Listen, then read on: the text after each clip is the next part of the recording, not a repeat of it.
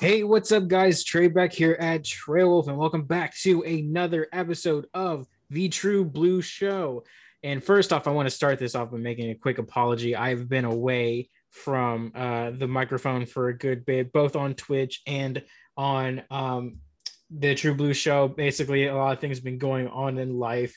Um, I had wisdom tooth surgery um, a little over a week ago, so I kind of been recovering from that. Obviously, talking a bunch is not super feasible when you have your whole mouth healing and everything like that. So I do apologize um, for having to be back um, for gone for a while and everything like that. I've also been dealing with uh, some job stuff, with some new live stuff. But y'all will probably be happy to hear some good things have been happening in you boy's life. So, little life update. One, I got a new woman in my life and spending a lot of time with her lately. So you gotta love that kind of stuff for you. Helps mental health, helps um, fill up your free time and everything like that. Sadly, takes me away from the microphone a little bit. But also, I finally, I've been for those who might follow my story a little bit, I've been looking for a, a new full time job after losing mine back in January for a long time, and I got a full time offer last week um, and I accepted it um, with a pretty good company. So I'm very happy to be starting that in the near future. So good things are coming in life and I've just been dealing with all that, but I'm trying to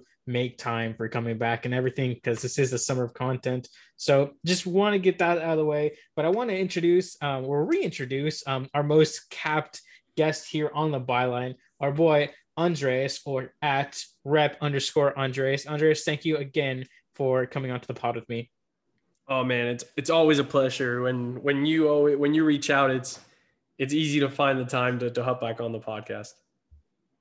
Yeah, I am always appreciative of how easy you are to come onto the pod just to fill in. Uh, unfortunately, Wes can't be here with um, us tonight. He had a family obligation, so we do look forward to having him back on the show soon enough. But today we are talking about the summer blues nice little kind of metaphor there. It could mean a lot of things. It could mean your Chelsea boys. It could be sad things going on and everything. And you know what? It just literally means all of that. So we're talking about the summer blues. Now, first thing I want to do also, or I guess the second thing, um, on a plug, a little thing of my own on my Twitch channel. Um, if you follow me on Twitter at Trail Wolf, which I'm assuming you do because this is kind of how I publicize the show and everything, I have a uh, Twitch channel called Trail Wolf basically Trey Wolf is my brand. So that is how I put myself on everything. And if you don't follow me on Twitch yet, you should. Um, I'm a big FIFA streamer. Um, I try to do a lot of other things, but FIFA basically dominates my time. And even though I always say I'm about to be done with this game, I'm about to put it away for a while, I never do. I'm all talk. So if you like FIFA, I'm the guy to go watch on there and everything. But if um follow me on Twitter, you would have seen that today I announced my well, I kind of announced this a little before, but it was more of a tease. I announced that I'm starting to plan my FIFA 22 series, which is always a Chelsea oriented series. And it's called the Chelsea Checklist 2.0. The extended title is Chelsea Checklist 2.0 Champions of Europe Edition, because you got to always rub that in, but you can't fit that in really a Twitch stream title. But basically, um, just to, I want to plug my own series and everything that if you were like uh, watching uh, Chelsea streamers and everything like that, I would highly recommend while FIFA 22 is out, going on Twitch, watching me, interacting. Um, and rooting me on because um, basically what I'm going to give you is kind of like an intro and explanation of what the series is here. This is kind of like if you're listening to this, this is like your inside uh, look at it. And I will probably be doing an, another announcement video as FIFA 22 comes out uh, further along um, with all the updates in the news and everything, leaked ratings, stuff like that, to where I will actually explain the series. But essentially, what I have done in the past years is I did the Chelsea checklist, uh, the first one, which was on FIFA 20 and FIFA 21 this past year, I did Chelsea past and present, where I basically both those series were kind of collecting series where I try to collect the best players um, for Chelsea, all their best cards, best icons, and everything. The first year, I only did like I think was Lampard, Essien, and um, I think it might have been Drogba. It might have been the one Drogba that came out that year. And then this past year, I upped it and I threw in loads more icons. I threw in Desi, Makelele, Ballack, Zola, uh, Cech, who was a big one that came out and everything like that. And then basically, I've made two endgame squads that are Chelsea past legends and a few uh, special players, and then a bunch of uh, Chelsea current ones. Well, FIFA 22 is not going to be about collecting players because I can pack a Jorginho and I can be like, yeah, I got a Jorginho. Throw him in the club, throw him in SBC. You never touch him. He never sees the light of day. Well, that's what's different about the FIFA 22 series, Chelsea Checklist 2.0, is now it's not checking off and saying, yeah, I got this guy in my club. It's about checking off challenges and just objectives to grind throughout the game for every Chelsea player on the main squad. So, unfortunately, Billy Gilmour will not be on it, sadly, because he is on a loan spell at Norwich uh, for the next season. Um, but he probably will make the squad eventually, just as players to as a player to play along other people. But basically, I always have to have the Chelsea player that I'm working on in the squad.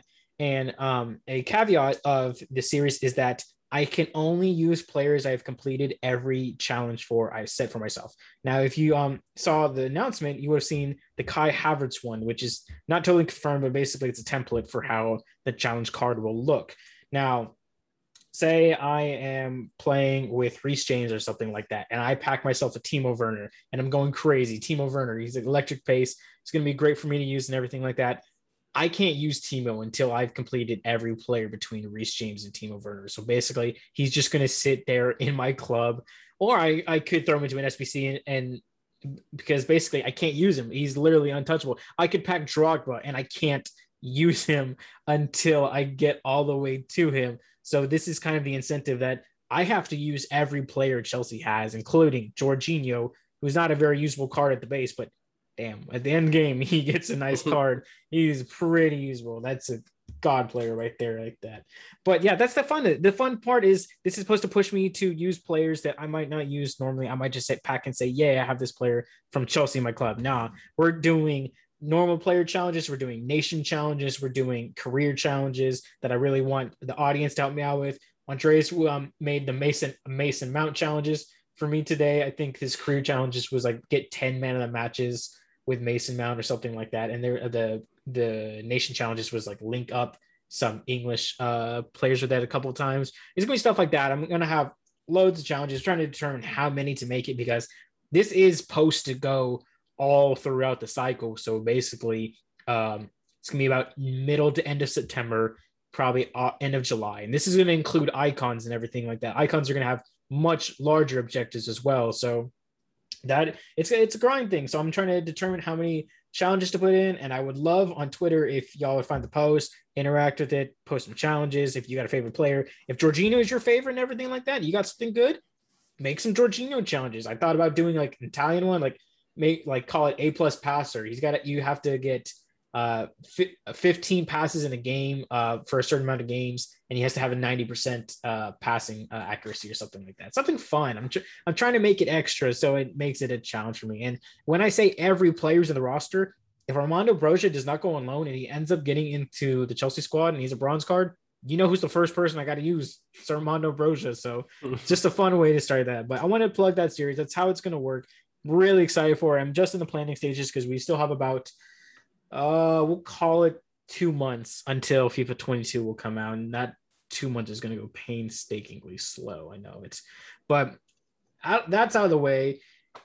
We always get to a fun question of the episode. You'll always know that's coming. Andreas knows it's coming, and even though he's been on here, I think three times now, um, I always have to make a fun question for him when I have a guest on. So, Andreas, coming off the FIFA 22 uh, plug right there, your question of the episode if you could have any Chelsea card thrown into your account at the start of every game, as long as they are still at Chelsea, who would it be? And there's different ways you can think of this because obviously everyone's like, oh, I want a Kanté. I would obviously want a Kanté, but if Kanté right. only has like two years left at Chelsea, and then you go, or you could pick someone like Mason Mount, who's probably going to be there for several yeah. years, but he could only he might only be like 82 rated at the start of this game. So take it away. What you, what's your thought process here? Um, Reece James. Reece James, that you know, okay. So I thought of this question when I was at work today, and Reece James was the first answer that popped into my head too, because English Premier League right back, very well balanced. He's gonna go yep. higher. He's gonna, he's basically gonna evolve into what Trent um, Alexander Arnold is on the game right now, rating wise. Probably faster. Probably he's gonna be faster. He's gonna have better stats yeah. than Trent, but he's gonna evolve to that rating within a few years, and he's young, so that was my first answer. And he's already early game meta. So if I can get a Reece James to start every time, that means that I can have even if it's like a back pocket thing, enough of a Premier League base to where, you know, if you get lucky and get an informed Rashford, or if you get lucky and get someone like, I hate him in real life, but like a Bruno Fernandez or Fernandes, excuse me. So those are yellow links to, to Reece James and he has longevity. Like you said, Mason Mount's probably not quite meta yet until they give him the right work rates and, and that sort of thing. So I'd say Reece James based on his FIFA 21 card. Yeah. Yeah, and if, and if if you get anything close to his future stars card, he's going to be absolutely in game right. material at the very start. So that's something that's a great shout, and that is like what I first thought of, and I was like, you know what, I feel like he's going to pick Mason or Reece. so I definitely need to come up with another answer just in case. And I thought, okay, so I wouldn't say Kanté because Kanté may only have like two years left or so, right. but I would say between Kai and Timo, I think Kai would last a little longer, even though Timo yeah. would be like the one you probably want with the pace and everything. I would want one of the two, but I would pick Kai probably just for longevity. And I see him overall getting a higher rating. Like he would yeah. probably be the next Chelsea player to hit 90 rated um, out of anybody, I think. I agree with that. It also would be nice to get someone that you can easily hybrid. So, you know, a lot of great players in the game are in German internationals. So, having him allows you to hybrid in a Bundesliga team or a few Bayern Munich players. And with the new things they're deploying for FIFA 22, just because he's not as fast as Timo, maybe these new animations will make Kai feel a little bit more swift in his movement, like he is in real life. So that's a good shout. And I and I love having you on because your FIFA knowledge and everything. you knew you exactly where I was about to go with it because the Bundesliga is always a great starting league and everything at the beginning of the game. They always have great young uh not sorry, young, just lower rated players. They're normally meta in some way and like that. So um, having one of the Germans on, on our team being able to link into the Bundesliga would probably be a good way to make a hybrid or something. It was exactly what I was thinking. So I'm glad you explained that for me and everything like that. so I ideally I would say Kai because if I'm committing to Kai now, I could easily see him. He's probably going to be for as much as he missed the season, he did score a Champions League winning goal and everything, and he did get a hat trick against Barnsley, I think, at the beginning of the season. So that's a plus two rating, right? He, plus two rating. He was he was close to another one against uh was it Crystal Palace or was it Everton? He was unlucky. I think one of his goals counted as an own goal, and then I mean, yeah, he, he this the final third of the season for Kai Havertz was really good, but also really unlucky. Like he could have had that goal against Madrid, but he hit the crossbar. I mean, I can find so many like inches away from another magnificent goal for him.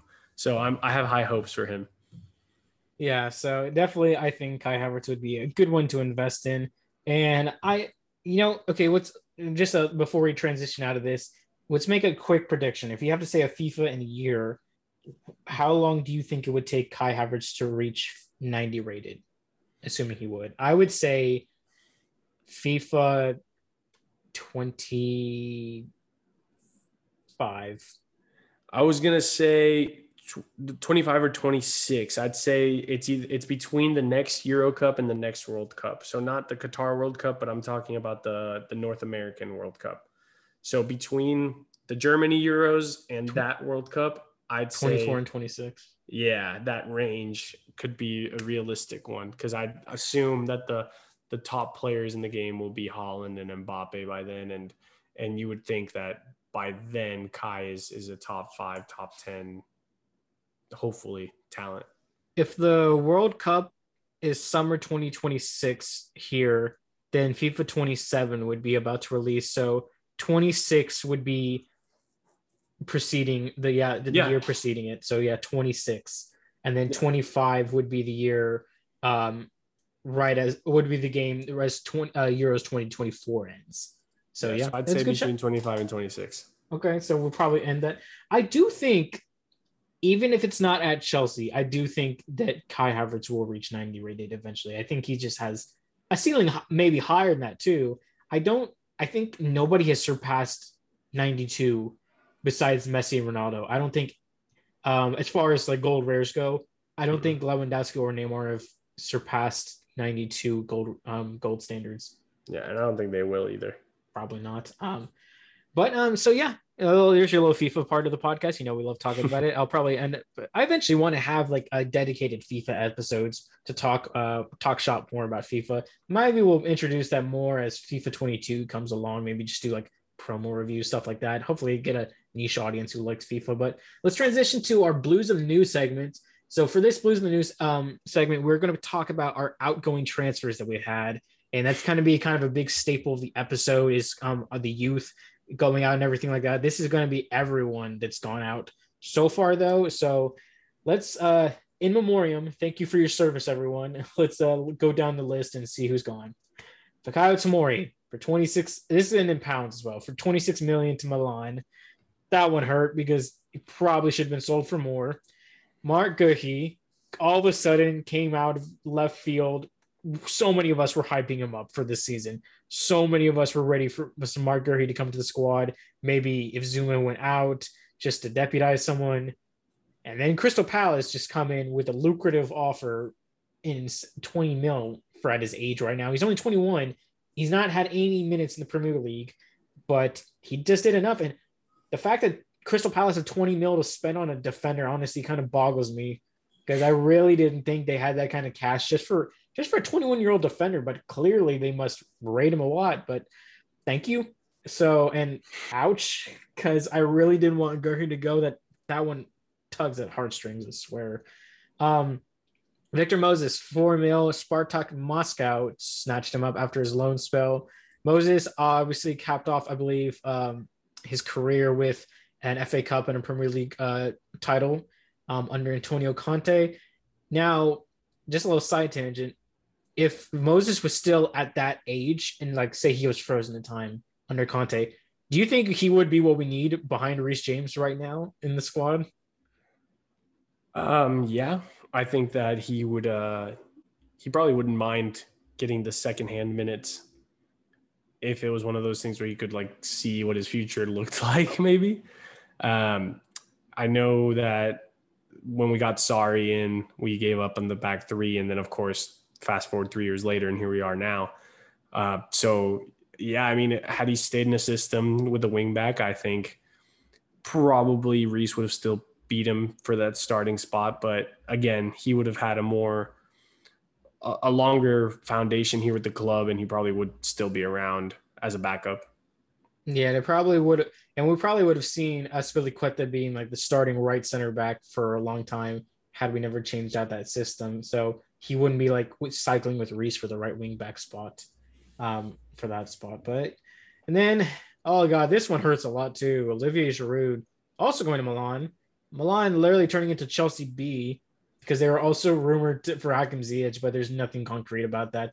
But the Giroud one was so weird because we triggered an extension clause and then we sold him for one million plus like another million or so in like add-on fees or bonuses. I don't know. But we were just like, we just don't want to let him go for free, but we'll still let him go. At I guess money's money, right? I guess I don't know what two million gets you in terms of wages. Maybe like a few months for someone, a month I mean, or two. I think it was one of those things where like this was apparently agreed upon in April that he would stick around and then winning the Champions League and the expectations going through the roof, he was like, "Yeah, there's no way I get minutes next year." So at that point, he's like, "Look, I did everything for you guys. Just let me go." Yeah, and honestly, the thing I will say about anybody leaving from the first team squad right now, they are leaving on the best of terms after the best type of win possible. So I think there's not going to really be any hard feelings for people that leave because if there was ever a transitioning point to where you could move on to another club or something like that, after the Champions League win, leaving uh, the club with that and contributing, obviously Giroud did enough doing a four goal stunner against Sevilla and then and a bicycle kick worldy, which apparently didn't even get nominated for goal of the tournament uh, in the Champions League. It didn't Don't even make why. it to the promo of the Champions League. It Don't. didn't make it as a highlight. Yeah, we're not gonna not gonna extend on that. We'll be here for another 20 minutes just on the topic. But Giroud, he has given us literally he only scores bangers. He literally he's like Kovacic, except he scores and he only scores bangers.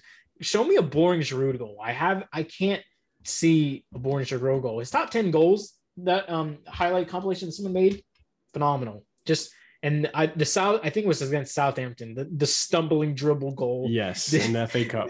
Beautiful. And I think the, num- the number one was the overhead kick against Atletico Madrid. And it's probably just the context of it because Right. literally what I um have said before is that that kick I think is what jump started the Champions League run because I think we really maybe not the team but the fan base at least were in a mental wall when it came to Atletico Madrid. Maybe we thought they were favorites um for the tournament. Maybe we were like, oh, this is gonna be our toughest. This is gonna be our Bayern and everything. So we're like, if we don't get if we get past them, we'll do it barely. But we, I would say we won convincingly, honestly, Yeah. against them. We didn't concede a goal. We didn't have a shot on target. I think in the in the f- second game or the first game, one of them. But and then that goal, that winner goal, was what I think literally jump started the Champions League belief that maybe we can do this because it was the magic. It's the magic of that goal to say it's possible All you need is hope. all you need is Giroud. So Giroud, come to FC Dallas. Just leave Milan, please. We need you. I think he's built for Inter Miami. I could just see the announcement video of him being in like a Magnum PI Hawaiian shirt, just like on a speedboat, like being attractive Giroud. Like it's just perfect.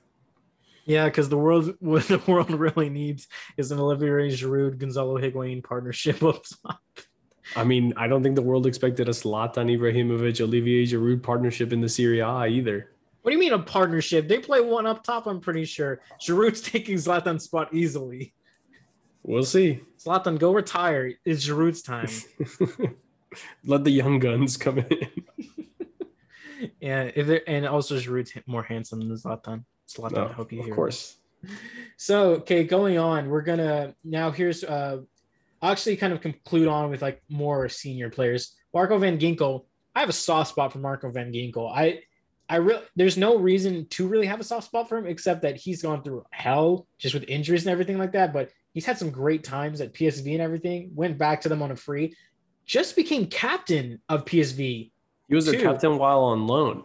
Yeah, he was their captain while on loan, and now he's captain again. If that doesn't tell you anything, I don't know what does. But people were calling him like a kind of a Dutch Frank Lampard, or kind of so. Um, back in when like this was like 2013 or 14, back when he was like early uh, loan spells and stuff like that. But yeah. he had a lot of promise and everything, but you know, it's kind of same to Ruben, just like you get this long string of injuries and then all of a sudden it just starts going down and down. But Marco Van Ginkel to PSV, done and dusted. I'll miss you, Marco. I've always loved having you in my club just because he was a meme a bit because he was supposed to be good everything, but he just couldn't stay healthy. And, and he's like, Ugh. he had a Chelsea card, but he never played for Chelsea really. Right. So sad to hear that. Um, Caballero and um, Jamal Blackman both released, um, I believe, by the club. So they don't have clubs right now. Um, Willie, thank you for your service and everything. I think the highlight, why I don't know why, but just thinking about Willie Caballero, all I think about is the Man City final in the, in the uh, Carabao Cup. he didn't even play with Kepa, but that's the first thing I think of when I think of Willie Caballero is him on the bench, just like arms raised and be like, "What the hell's going on?" Kepa's like, "No, I got this," and he's like, "No, you don't." but well, I liked Willie a lot. Willie's just a good guy. He had a lot of great character, and he and he's he he, he he's he's been reliable, especially when Kepa had that spell where he just got dropped and no one trusted him. And Willie came in and he just he looked good. He looked good for us. Yeah, So- he was our starting keeper at the end of Lampard's first year. Yeah, which was a bold move on Lampard's part, but we, secured top four. So thank you, Willie, for your service. Jamal Blackman, I can honestly say I did not see you play in a Chelsea kit ever. So, but I know you were here for years on end. Um, and then here's a name. If you can tell me who this is, I'll appreciate it because I genuinely have no idea who this guy is. His name is Danilo Pa- Pantic. Yes. Okay. Pantic was a striker out of one of these Yugoslavian nations. It's like Is it- Superliga. Is it Croatian? Is he Croatian? I genuinely don't. We signed him like He went to a team called time. Partizan. Part Partizan. okay, yeah, yeah, Partizan. Yeah, he's that's a Europa League side. So um he was signed, I want to say like after the Champions League in one of those. Yeah, when we could have like 60 loan army players. It's yeah, Those I remember days. that name. I somehow this name slid my mind for several years and everything like that. I I've always I thought always thought Marco Van Ginkel was the meme, but this guy should be the meme because I literally didn't know who he was. Um, and then Izzy Brown. Um, Izzy Brown's a striker, I believe, isn't he? Yeah. Yeah, and um, he, he's more of a younger guy. Is he 25, 26 by now? I mean, he, yeah, yeah, he was he was at one point supposed to be the next, you know, typical hyping up our own players. He was supposed to make it at one point. Wasn't everybody? Cam or at winger? Yeah. But uh, he went to Preston. Sadly, just also suffered a big Achilles injury. I think it was. Yeah. Achilles or something. Twitter. So very sad for him. I'm wishing him a speedy recovery.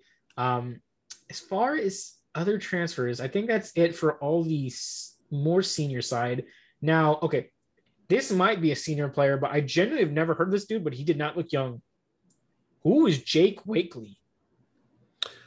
Center back, Wakely. Um, yeah, I honestly don't know at what point we started loaning him, but uh, he, I've never seen him have a chance in the first team. There's been center backs who had far more potential that didn't make it, like Clarke Salter. So, yeah, Wakely, good riddance, best of luck. That, I, yeah, that one I, I He thought po- he was gone a while ago. He posted a goodbye picture with several trophies, and I was just like, "What are those from the youth league?" Ah, man, yeah, the Champions League for the youth. I mean, he was part of it. I think he was teammates with Tammy at one point.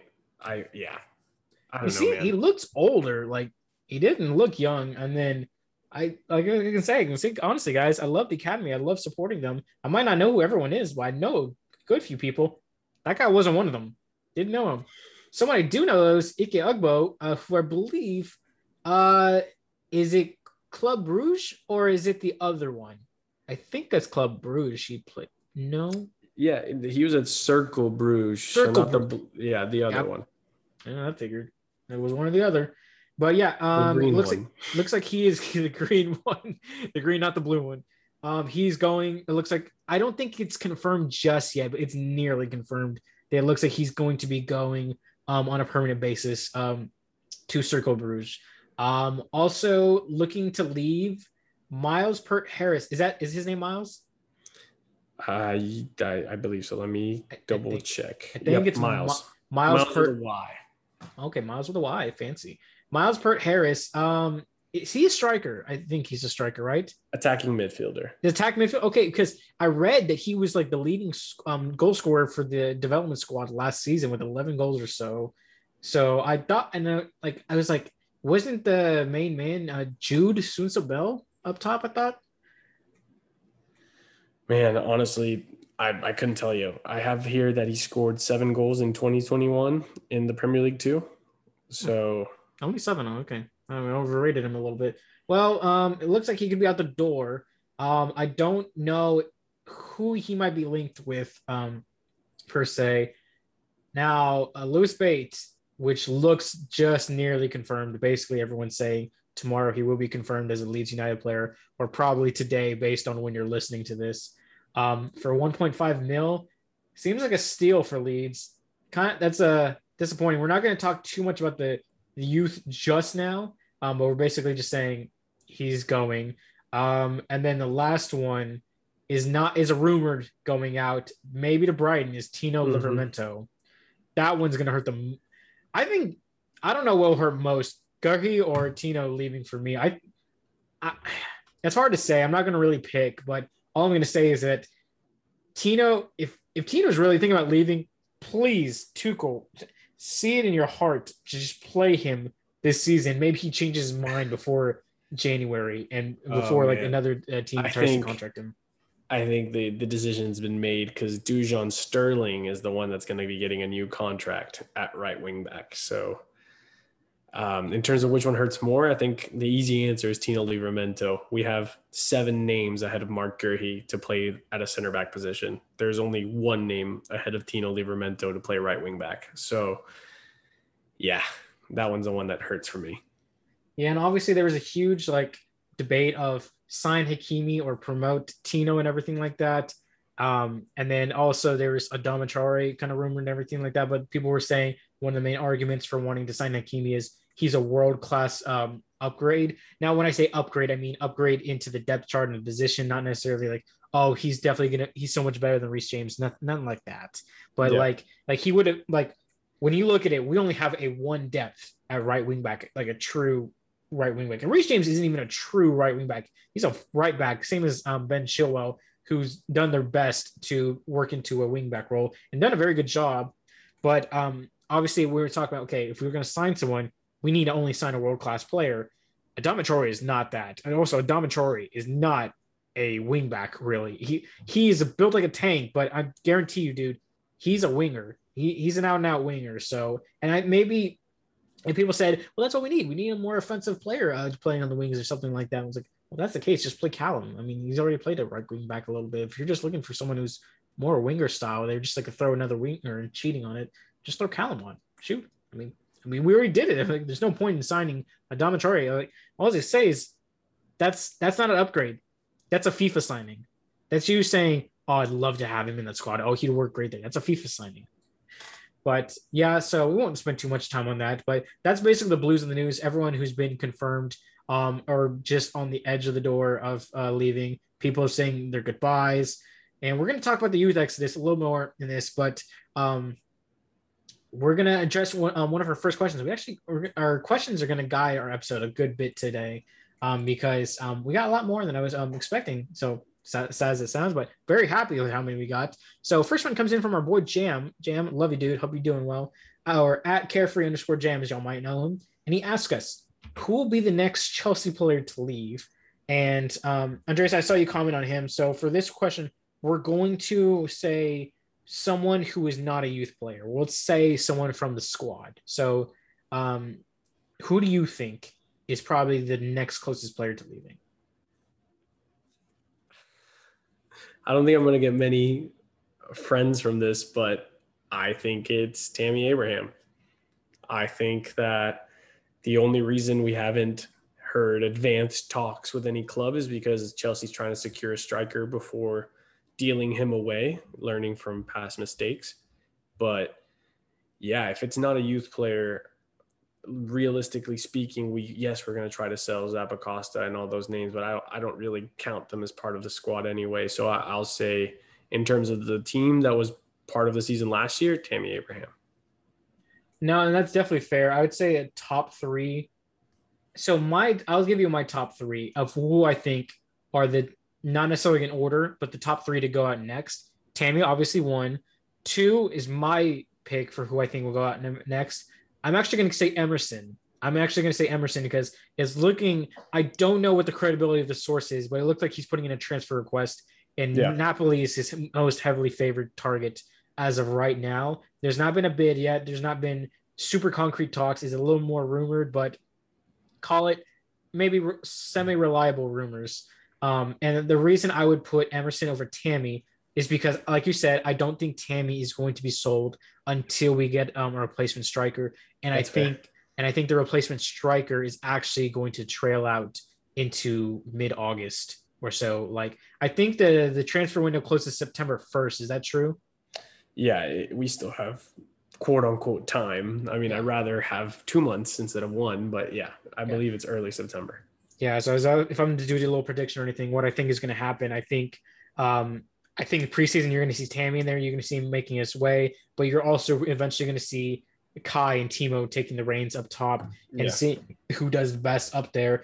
And if Timo comes out guns blazing for some reason, if he found his feet again, Tammy's good as gone. Like because I can almost guarantee Tuchel will play uh, Timo up top, um, and then maybe play Mount and Kai in behind or Pulisic and um, Mount. But I wouldn't be surprised if Kai also is banging out there. I'd say he's probably ahead of Timo, and then I'd say Timo probably gets ahead of Pulisic, and then you see a Tino. Um, T- I keep saying Tino and Timo. I don't know if anybody's noticing, but we have we have two Tinos on our team and a Timo that doesn't help.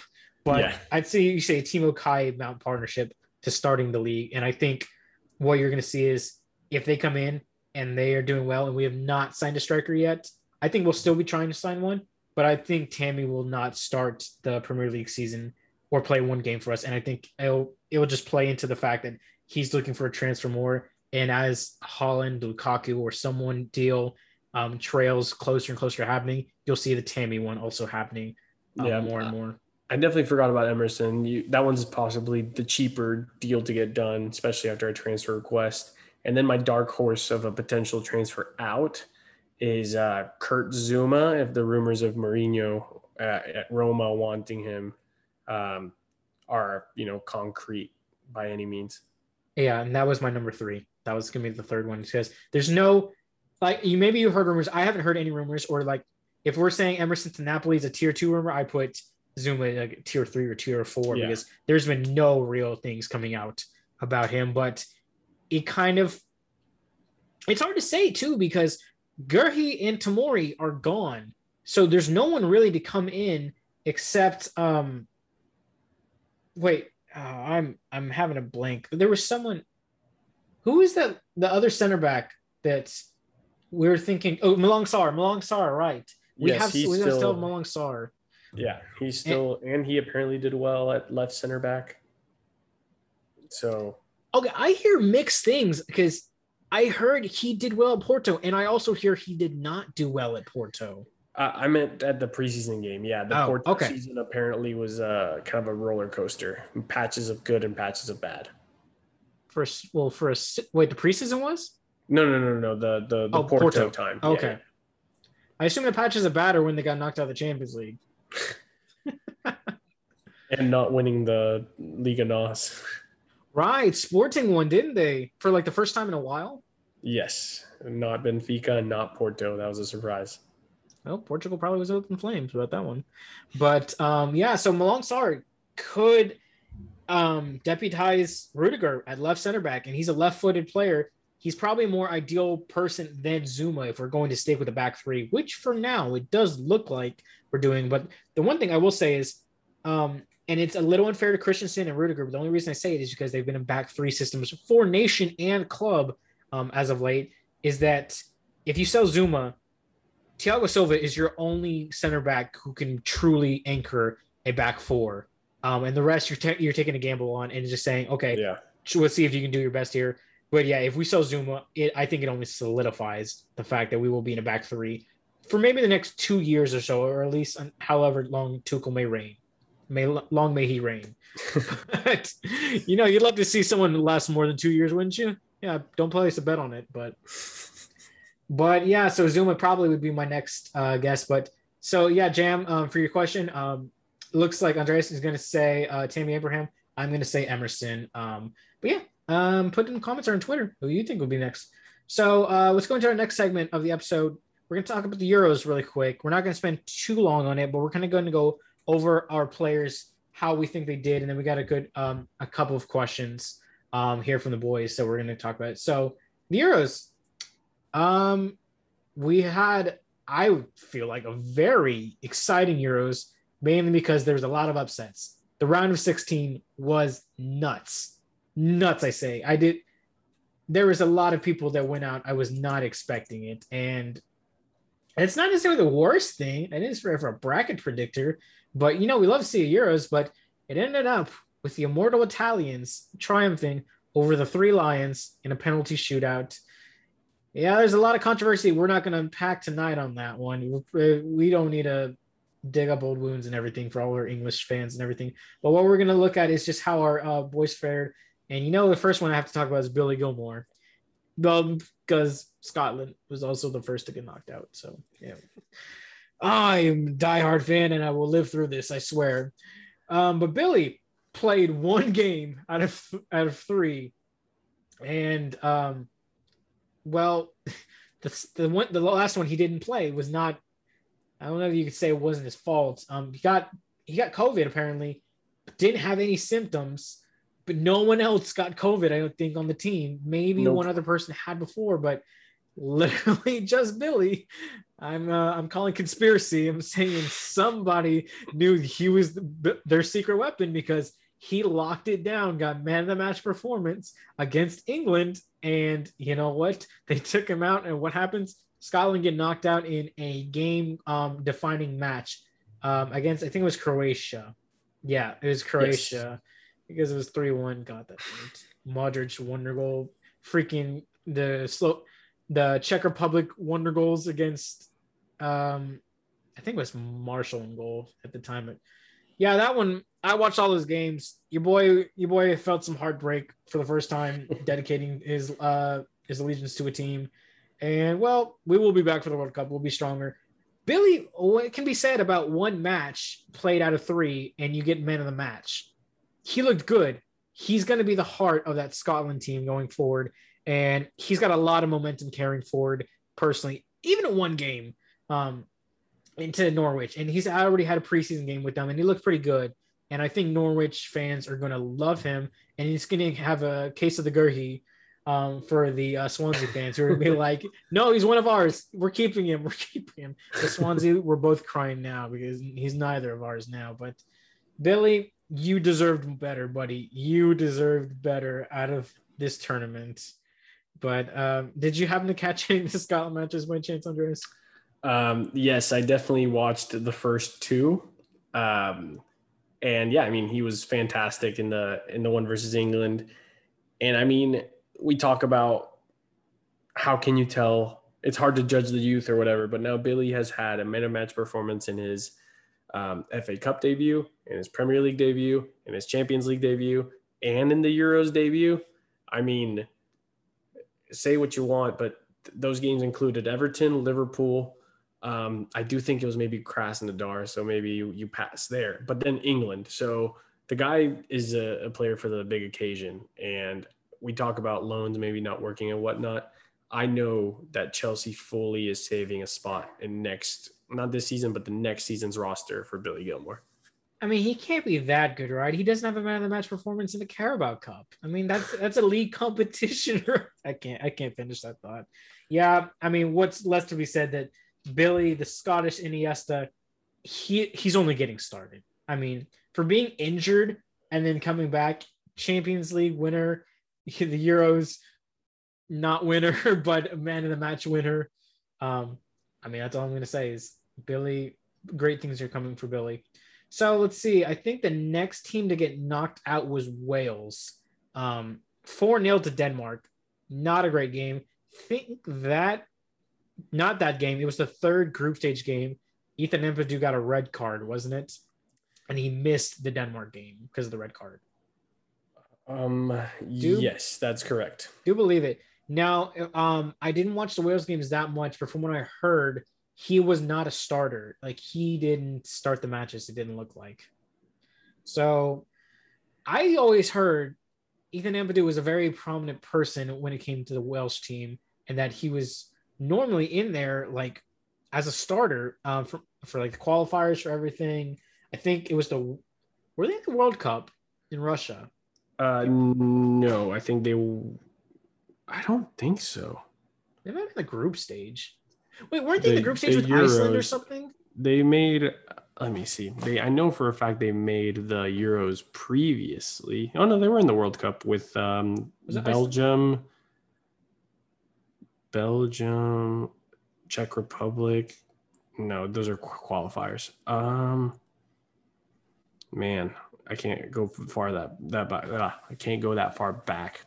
But I know they made the semis in the Euro 2016. Maybe that's what I'm thinking about. Maybe that was the Wonder One that they had. Yeah, with uh, it was it was Bale, Ramsey, and then they had this guy with like a hyphenated last name up top who was Robson like Kanu. Yes, he was completely a free agent during the tournament, and he you know who that is, right? Twice. Um, it's the West Brom striker. I think he's West Brom still. he caused us problems earlier in the season, I believe. Unless that was Callum Robinson. Of course he did. No, that was Robinson, the Irish Robinson? one. Okay, right. Because I get them mixed up because obviously Welsh and Irish are very similar. But yeah, so I don't think Ethan Ampadu had the best tournament look like. So he looks he's not even in preseason back yet. I don't think the Welsh boys have come back yet. So I guess round of 16 is just about to come back because the next team to get knocked out sorry, Andreas, was Germany. There's old yeah. ones. Listen, it's uh I think I can make an argument that Kai Havertz might have been second or third in voting for young player of the tournament. I think he was the one. I mean, Rudiger was solid, so I can't say anything wrong. But out of our German boys, he obviously stood out the most. I think he was their standout player. But I'm I'm glad that Timo Werner is getting some time off of football because he needs a mental break, big time. Who would have been top two? Would have been uh, Chiesa and Patrick Schick. Um, I had Pedri and oh, Pedri, I think yeah. uh, Damsgaard for Denmark. Oh, I, I, was thinking both of them too, but it's I don't know. I think I don't know if Chiesa is old, but I would have. He's not. I, I I don't know why I didn't put him in my list. Chiesa probably breaks into the top three because of um, his more important elimination game goals. And I think Patrick Schick isn't on is on the younger side, and he was on almost a top goal scorer. Oh, he was a he was a he tied Ronaldo. He yeah, he tied Ronaldo for top goal scorer. Yeah, that's crazy considering. No offense to the Czech Republic, it's just not one of the powerhouse teams I think of when that's when I I think of powerhouse teams. But full respect to y'all, you did well. You beat Netherlands two 0 I think it was a controversial game if I remember correctly, but either way, you still beat them. but yeah, I mean, so Germany, um, Andres, why don't you take this away because you probably watched every single Germany game, like I watched every Scotland game. Yeah, so everything is down to Joachim Low not giving a damn because he won a World Cup in 2014 and then hung up his boots. He was already touted to be replaced by Hansi Flick before the tournament was announced. Um, while I think the the right choice was to run the three four two one for Germany, I think he was too um, passive in terms of adjustments in game.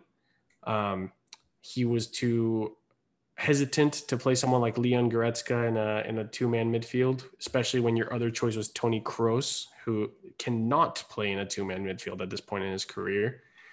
And so, while the decision and the, the decision of the 11 players to go were correct. How they were playing on the pitch lacked in, intention and it lacked um, the word I'm looking for here is is when you have help me out here like when you're Synergy? running out of time. Uh, uh-huh. no, no, like you, you you know you're working against the clock and you need to get something done. Um, Racing against the clock, time management uh, yeah, like it, it just lacked the intensity of, of somebody that's down a goal or or somebody that has five minutes to score. They uh, urgency. There was no sense of urgency. That's what oh, I was trying to get at. So it's one of those things where he had a plan A, but he had no plan B, no plan C, no plan D. And when things worked for Germany, you saw what happened against Portugal.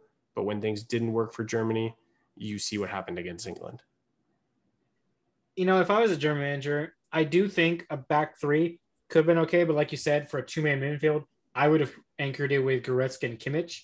But um, I think the problem, I think personally, if I was a manager, um, I probably would have set up with like a four three one two or so in Germany. If I think the problem is Germany's not at a point where they have stellar um, fullbacks or something That's like that. Exactly but um, but I think if you look uh, at the likes of uh, young players like Gunter and uh, Baku, I think they're going to be good eventually and everything like that.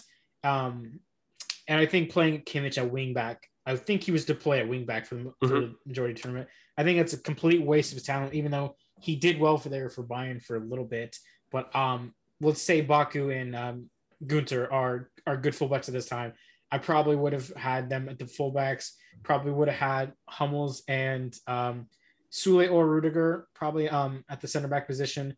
Would had a three man midfield of Kroos, Kimmich, and Goretzka. Um, probably would have had. Um, I, is Serge is Serge Gnabry the one that's getting more game time uh, over Leroy Sané?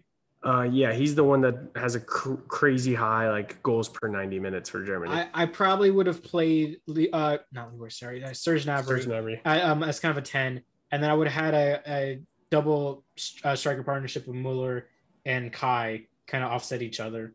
Um, and I, I think if um, Muller obviously is a talisman for Germany, like he, he's someone you can't leave out. Like he's the experience, he's the leadership and everything like that. And that goal that he missed was the most un-Muller thing you would say, I would say, if you know him. But um, yeah.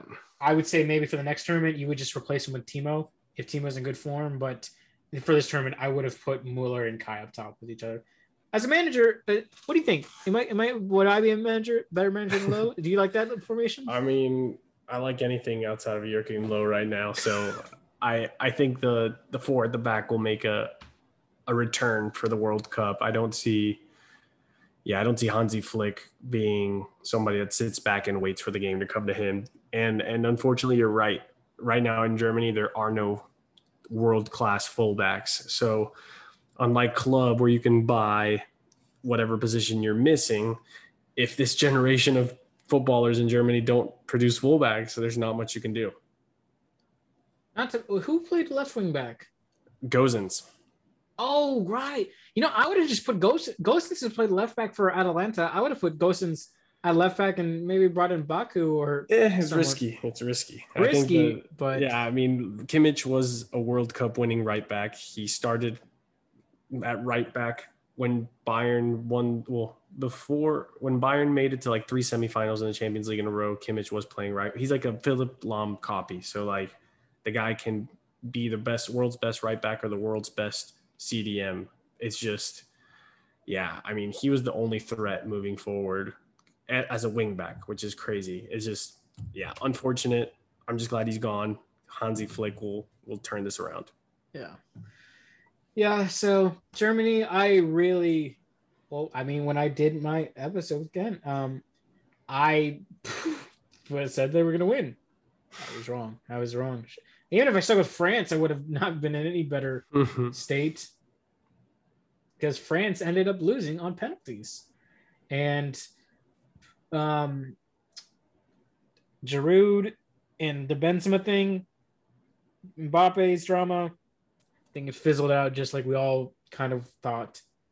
It was all rumors. He's like, they're gonna have problems. There's gonna be some chemistry issues. Yep. You could say that. It did not that team did not mesh well. It did not look like. I did not see one convincing performance in that whole tournament from France.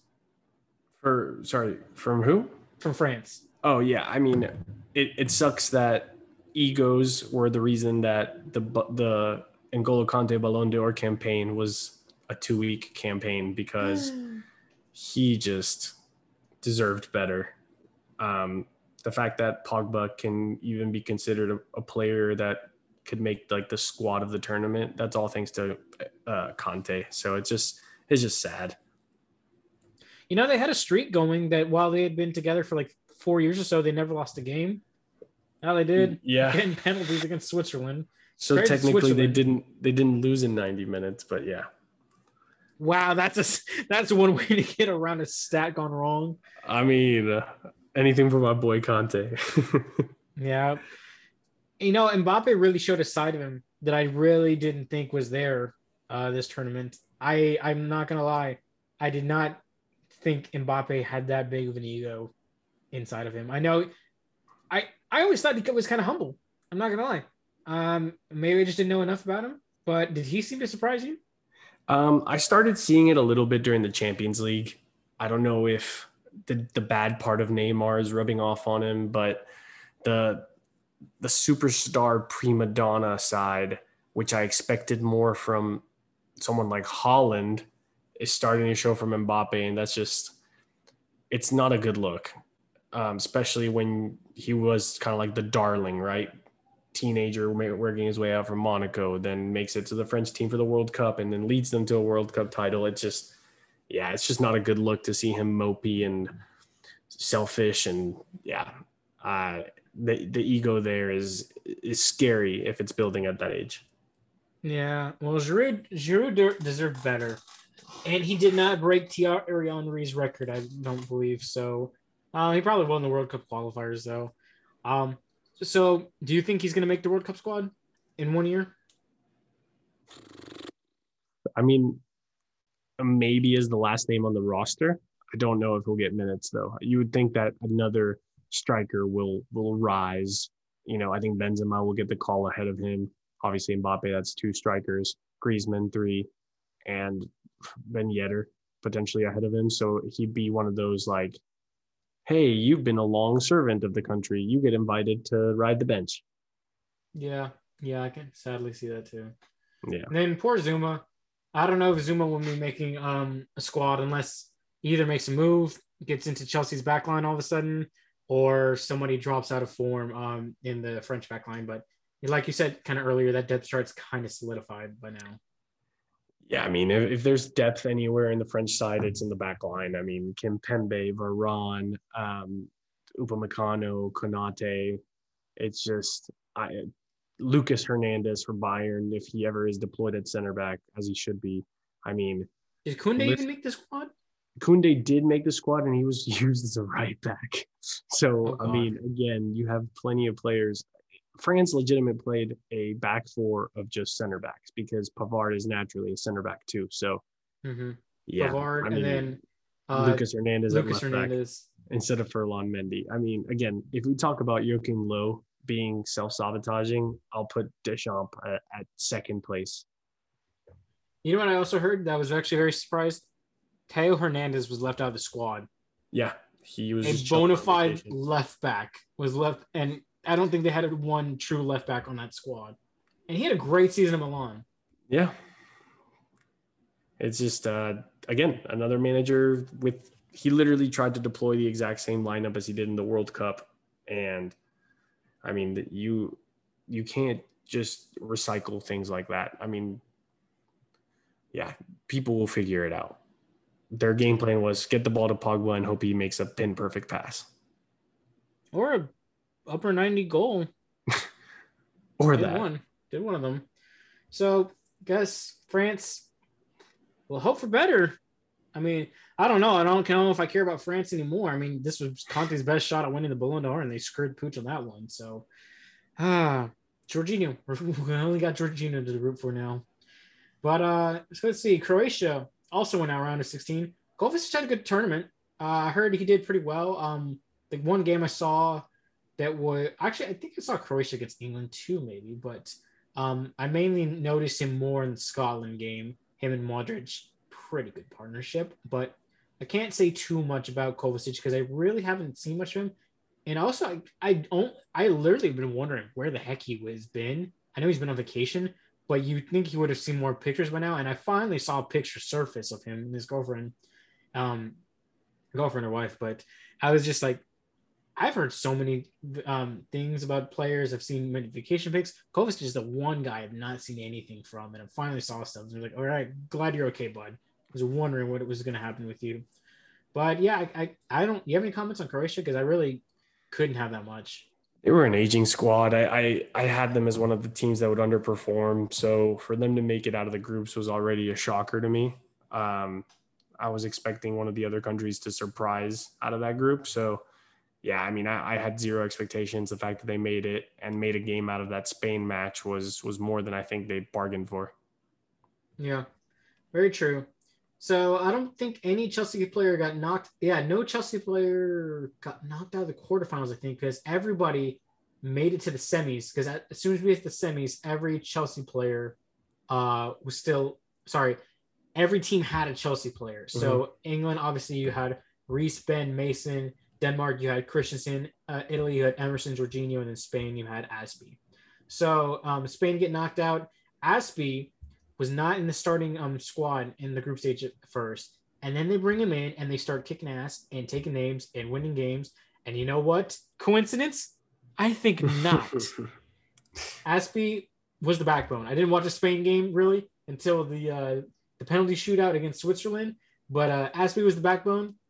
Can't tell me that he wasn't the reason they didn't get that far. I mean, again, another manager playing players in a weird spot. I don't know why Marcos Llorente is playing at right back when Azpi is a natural right back. And the first match, Spain drew their first two matches, and then you put Azpi as a starter and you score five goals. He scores a goal. Then you play again, you score five goals again. So, I mean, yeah, three starts, two wins, and a loss in penalties. I'll take that. Luis Enrique must have seen the uh, Marcos Llorente um, Path to Glory card and be like, he's a right back. We'll try this out. but yeah, credit to Spain. Went further than I thought they were going to. I mean, Same. obviously a very good team, like by pedigree and everything like that, but I did not think the collection of players was going to work. Uh, I I thought they were gonna end up fizzling out more like Germany did and like France did, and how they didn't all mesh really. Um, Denmark I actually called to the semis and getting knocked out. I actually called Denmark getting that far. I thought they were going to do well. Um, obviously went through a horrific time after the first game, but defied every odds. And then credit to them that put up they put up a good match against England. But Christensen had a great tournament. He had an awesome tournament. He had a banger of a goal, which also did not get nominated for goal of the tournament apparently. So Chelsea players getting um getting shafted on nominations. Kanté and Jorginho not even going to get nominated for Ballon d'Or. Calling it now. Campaign against Chelsea, man. It's it's always been there. Believe it or not, UEFA and EA are actually the same thing. it's a little, you know. And then obviously we have Italy and England, and Italy come out triumphant. Jorginho having a debatable player of the tournament um, yeah. campaign. Emerson having to get in there uh, after Spinazzola, I believe, ruptured an Achilles um, tendon or something mm-hmm. like that. Felt really bad for him because he was having a standout performance in the tournament. He was looking really well. I actually was kind of campaigning for Spinazzola to be a, a backup option to to Ben. Um, I know he's not naturally left-footed and everything, but I was like, you know what? Look at him play. Look at him play. I mean, we have that much space sometimes, and then nobody capitalizes. And Emerson, he came in, he did all right, and they obviously they won the tournament, but he didn't do anything exceptional from when I saw right. him. He, he had several chances and it fizzled out every single one. He he is one of the most perplexing cases to me of just dynamically different before and after an injury because he hasn't been injured. He hasn't been like Callum. He hasn't been like Ruben, where like you've struggled with injury. As far as I know, after your one big injury, he's just not been good as far as I've seen after that injury, and as much mm. as he played, except yeah, for was... sorry, except for the one touch goal against Athletic. right. Can't forget that. that. So yeah, he has that. We signed him during his injury at Roma, which is so strange. But leading up to that, he was like the up and coming left back of the Serie A or left wing back of the Serie A, and it was like, oh my goodness, we found a younger Marcos Alonso that's athletic. Like I remember all the hype behind him. It's just, you know, another case of a player that makes it into the squad because you just don't have any left backs who are Italian. Hmm. Yeah, well, like I said, Emerson in Napoli, and God, Napoli are such a freaking um, two-faced club when it comes to transfer negotiations. They want they want to buy him for 10 mil. We want 20 mil. They want to sell. Someone wants to buy uh, Koulibaly for 30 mil. They say he's going to retire here, or he's still worth like 80 mil. You remember that? Remember that transfer saga of wanting to get Koulibaly to Chelsea? Koulibaly is probably like, damn, I sold my soul to the devil. Like I, I've like I think they priced him out what two summers ago, and then ever since like he's not linked to anybody. Like straight up, nobody's even trying. They're like, this, this isn't worth it. It might have been catfish. might have been. I mean, you can't tell me there's not a reason he hasn't been linked other than maybe price. Even with, even like Van Dijk and like he was had an outrageous price. Oh, no, wait. What did Liverpool get Van Dijk for? It was a record fee. 75 mil. 75, yeah, yeah. So for even, January transfer too. Even for a great like Koulibaly was being compared to Van Dijk at that time when um, I mean he was being rumored for a transfer. At that point, he was like leading Napoli to win the Serie A. Like they were two points away from beating Juventus at one point. When we signed Sarri that season, they had like two points less at the end of the year. And he like scored a header against Juventus, but then they ended up tying the game. But it was one of those things where like he was the catalyst behind that. Like he was very important during the best times at Napoli, and now it's just like, what have you done for me lately? Hmm. Well, I guess everyone will be say glad we didn't do that one. So to transition now into, uh, we're actually going to address two questions at the same time. Kind of, it comes from our boy RJ at RJ underscore Good Things, and our boy Patrick Larson at PTP underscore COYB. Come on, you Blues. And so um, RJ's question is which Blues player, based on the Euros performance, gives you the most optimism for Chelsea next season? And Patrick's is who is your player to watch this season at Chelsea? So we're going to kind of roll both of those. Um, or you can either have two answers or you can have one answer because there's and the reason I'm throwing Pat, Patrick's question in here is there's a very good chance that you could say that someone to watch next season is because of their Euros performance. So right. I'm going to give you a chance. Um, are you going to name one player who answers both, or are you going to have two? Um, I'll have two. Okay. So to to watch at Chelsea, I mean, we've already been watching him, but I think that the the steam that Kai Havertz brought into the Euros is going to reflect in his Premier League upon the start. So I think that you know, think what you will of of his recovery from COVID and his misplacement on the pitch by Lampard, whatever. I think that this season we'll see what we are supposed to see from Kai Havertz. Um, and then in terms of um, the other question, which was more of like, who are you who are you most optimistic about?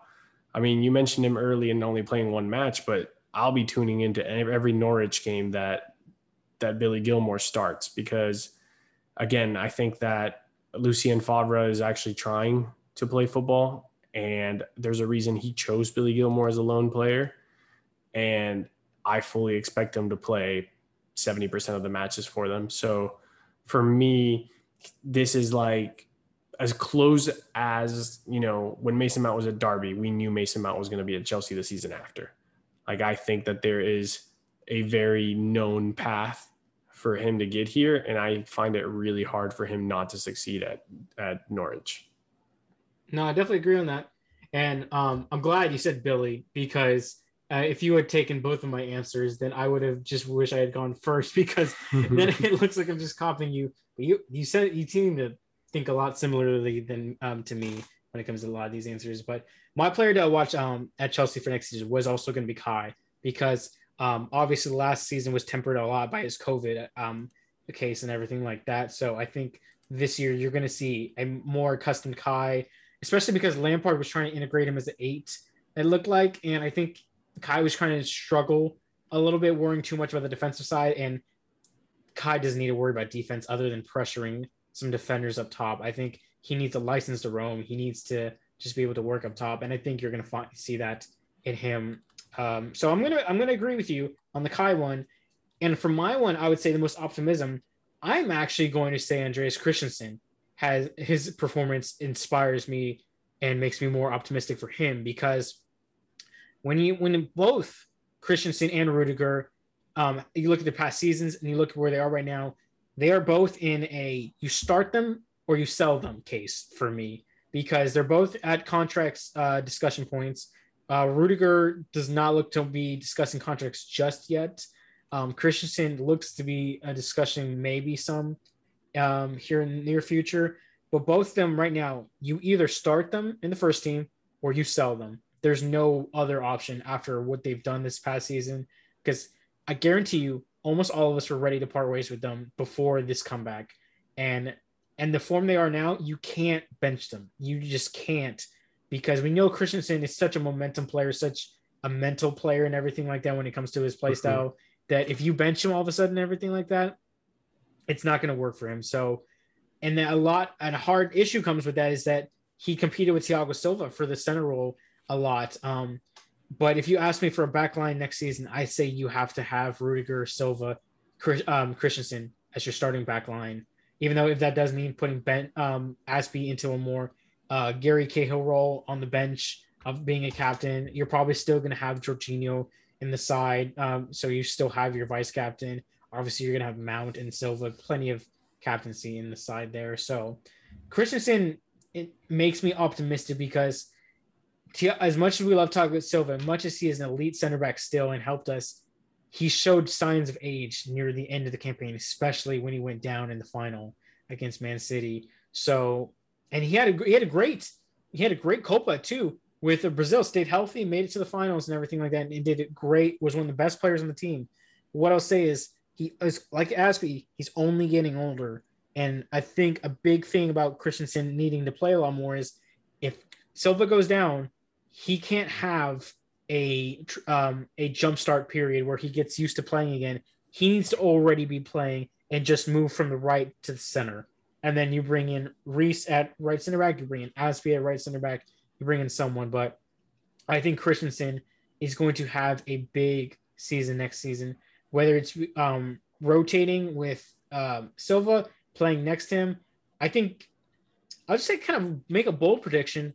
I think Andreas Christensen will record the most uh, the most appearances out of that back three.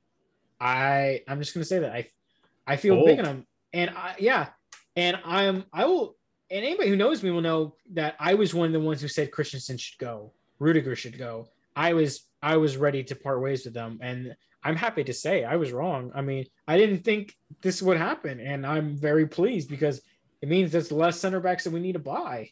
So we don't need to look for a starting center back because a lot of people will talk about like when we do the transfer saga of the defenders, we need a new center back. We need to buy someone and invest in someone big to replace Thiago Silva. Well, Thiago Silva is still here, but also why do you need to bring in a world class center back when you literally just had the world class center back line when in Champions League? So you could say we literally have the best defensive line in world football right now, debatably. And I mean, what are you going to argue with right now? I mean, if Manchester United get um, Varane and you're going to have a back four of Luke Shaw, Varane, Maguire, and Wan Bissaka, I would say Wan Bissaka is the weakest link in terms of form, but and then you have the Man City backline. You have um, who, who plays left back more, Zinchenko or Mendy these days? I think Zinchenko, right?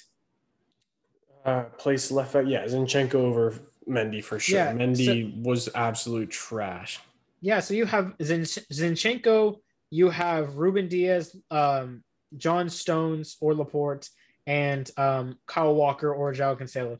That I probably would say is a better um, better co- contestant to go against us than Manchester United.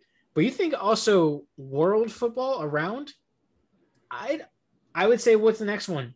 Bayern, maybe. Real Madrid just lost Varane, or not. Sorry, PSG. not Varane. They lost Ramos. PSG maybe, but they also don't. Ex- I wouldn't say they have. They have a Hakimi now, um, but so it's hard to say. But I would say Chelsea is up there with the best back lines in world football. So For sure, I would easily say we don't need to necessarily bring in a center back per se to, to replace someone in the front in the back three, but Christensen and Rudiger have to start.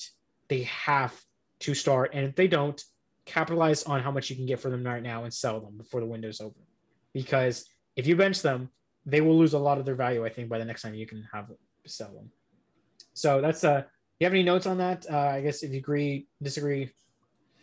Um, I mean, I, I think we do have one of the best defensively solid back lines. Like you mentioned, you can argue Man City, you can argue Bayern. Um, outside of them, everything else is it's just depending on what happens, right? If Varane does go to United, maybe you can make a case for them as defensively solid instead of, you know, um, flexible because you, you get no offensive output from Wan Bissaka, for example. So it, just depends on what you look for from your defense. I think PSG, should they mesh well with all the new parts, that could be added to our, you know, list of elite. But I think that Chelsea is Chelsea, Man City, and Bayern are the ones that people realistically would put on a list of top defenses. Yeah, that's what I think too. So I'm really hoping, I'm really hoping that we continue this form. And I don't know how much I would attribute it to Tuchel or attribute it to the players themselves, but I would say as long as you still have both um, this upcoming season, I don't really see any reason for a regression, especially after they've been playing in the Euros still a good bit. So let's go ahead and transition to our next segment, uh, which is going to be the youth exodus that we've been dealing with. And we've seen a lot of players go out, but there's still a good bit of players in the pot. So let's look over who's still in the pot right now. We've got Armando Broja, who just signed an extension, who's the longest tenured player at the club, or I say, sorry, tenured, longest contract at the club right now. It goes until summer 2026. You got mm-hmm. Conor Gallagher, whose contract goes till summer 2025. Levi Colwill, who is going to be on loan at uh, Huddersfield uh, this season. Ian Maatsen, who I don't believe is um, on a loan just yet. He might go back to Charlton or he might get a bigger one. Um, but his contract goes till summer 2024. Tino Anjorin does not have a destination just yet. I do.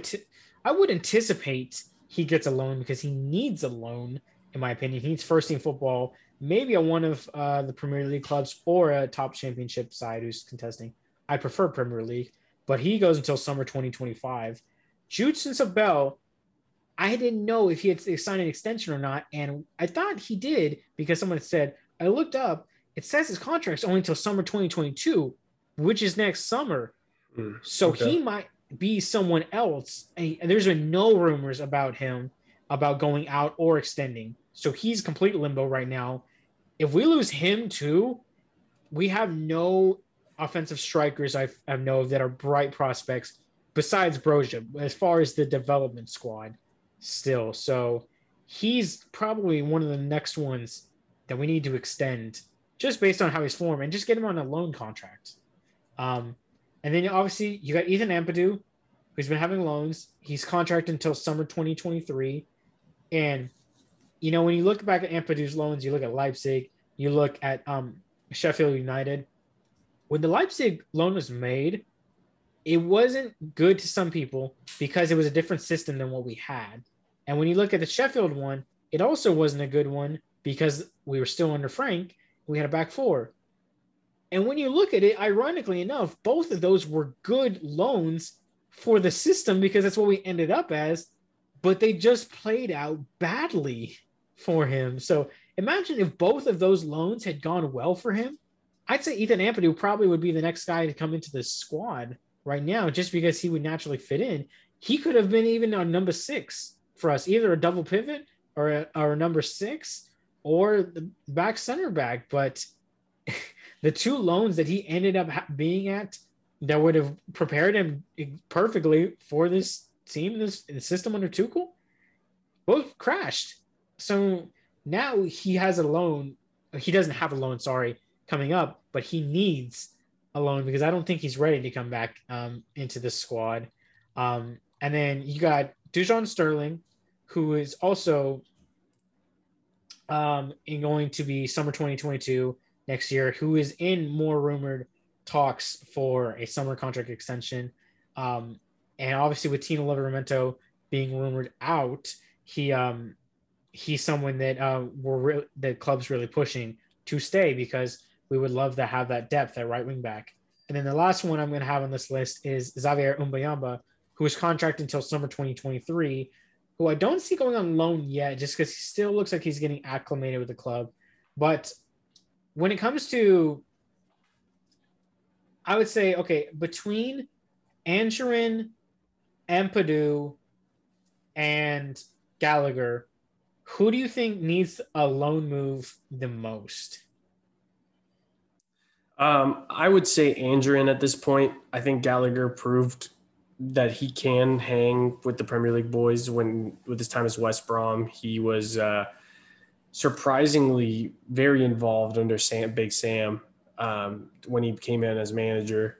So I think that Tino Anjorin is the one that he's shown that he's too good for the academy level players. He's just destroying at that level. So it's now a time for him to prove that he can make the next step. So for him and, and for what he wants his future to be, I think he's the one that needs to get a good loan. So if he needs to loan the most, um, and then Gallagher probably could, you could say could make it probably in the first team squad. What are your thoughts on Ampadu? What if a transfer offer came into for Ampadu, and say it wasn't it wasn't a poor one? Say someone came in for Ampadu for like seven eight mil or something like that. I I I would have I I don't know how much that compares because when I I said Lewis Baker 15 mil, take him. 1.5. I moved the decimal over on that one. but um, I don't know. Say a, a, good fair offer, like a Guehi one came in for Ampadu. Yeah. Would you sell him at this point, or would you say no? We need a loan. I mean, I I don't see. I think he'll he'll ask for a transfer request again. It's one of those things where our squad has so many center back options, and and again, there's already such a hierarchy in terms of our center mids. There's no. The club needs to be able to to put it's like yes you want to be selfish as a club because at the end of the day it's a business but at the same time you're harboring this player who is still very young from doing anything for himself and he's just costing you money on top of that so i'd say if the offer is fair go ahead and sell him and then again, they learned their lesson with Marc Guehi. There is a sell on clause and there is a uh, right of first refusal, if I'm understanding correctly. So let's say you sell him for five mil. He just balls out in his next club and he's linked to major clubs. And let's say wherever he goes, that someone like, I'll just throw this out there, Liverpool wants to sign Ampadu. Well, if there's a first refusal clause, we just have to match that bid to get him back. So it's one of those things where loans can only take a player so far, and clubs are only going to put too, so much time into a loanee that's only there for a year. So if you're going to be at, at, this point in Ampadu's career, I think he needs a transfer so that he can secure for himself a more stable progression path. And, and in terms of the younger players, give them two-year loans. It worked so well for Christensen at Borussia Mönchengladbach, where the club felt that if he plays well, they should still play him because they get him for a whole nother season rather than, you know, things go badly, you fire your manager, a new manager comes in and he doesn't give a rat's ass about your loan players. So I just hope I would like to see Chelsea show some growth in terms of how they approach uh, these players. I mean, Madrid did it for so long where they sent Morata to Juve on a loan or a, on a transfer and they had a buyback clause of 30 mil. They bought him back for 30 mil and they sold him for 70 something to us. Like that's the kind of business Chelsea should be looking at. Yeah.